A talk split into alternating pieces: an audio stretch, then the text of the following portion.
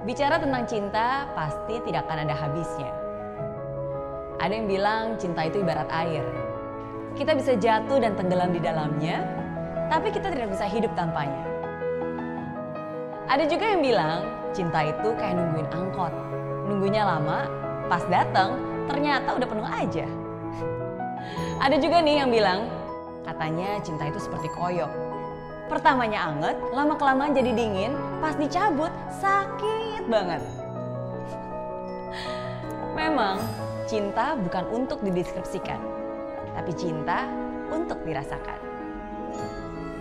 Lalu bagaimana kalau rasa cinta itu berubah? Awalnya mesra, sekarang lebih sering berkeluh kesah.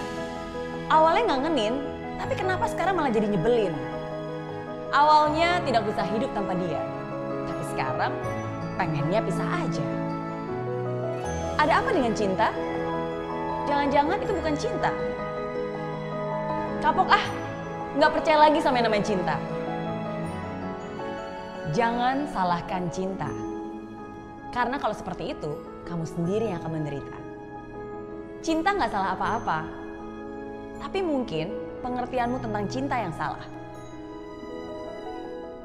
Kalau ada yang bilang cinta itu tidak bersyarat, menurut saya kurang tepat. Bagi saya, kalau mau cinta yang tahan terus sampai tua, itu ada syaratnya. Ada tiga syaratnya. Komitmen, komunikasi, dan kesabaran. Cinta itu bukan hanya perasaan senang ketika bersama dengan dia, tapi juga sebuah komitmen untuk tetap bersamanya walaupun kadang perasaan senang itu hilang. Karena komitmen itu bukanlah sebuah perasaan. Komitmen itu adalah sebuah keputusan. Keputusan untuk bertahan di masa susah, keputusan untuk tidak berpaling dari dia. Cinta itu butuh komunikasi. Tidak boleh semuanya dipendam sendiri di dalam hati. Tidak boleh sedikit-sedikit curiga, apalagi berprasangka.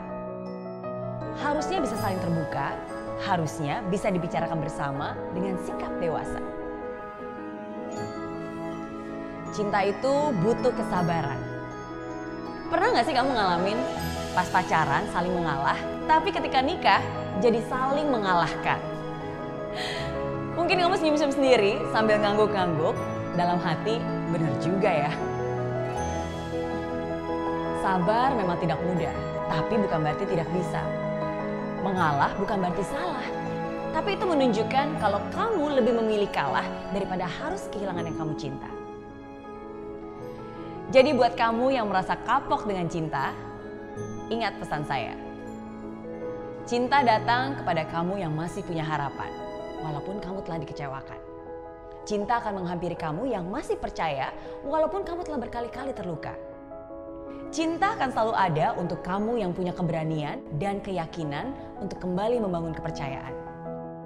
Cinta masih akan selalu ada, asalkan kamu masih mau berusaha.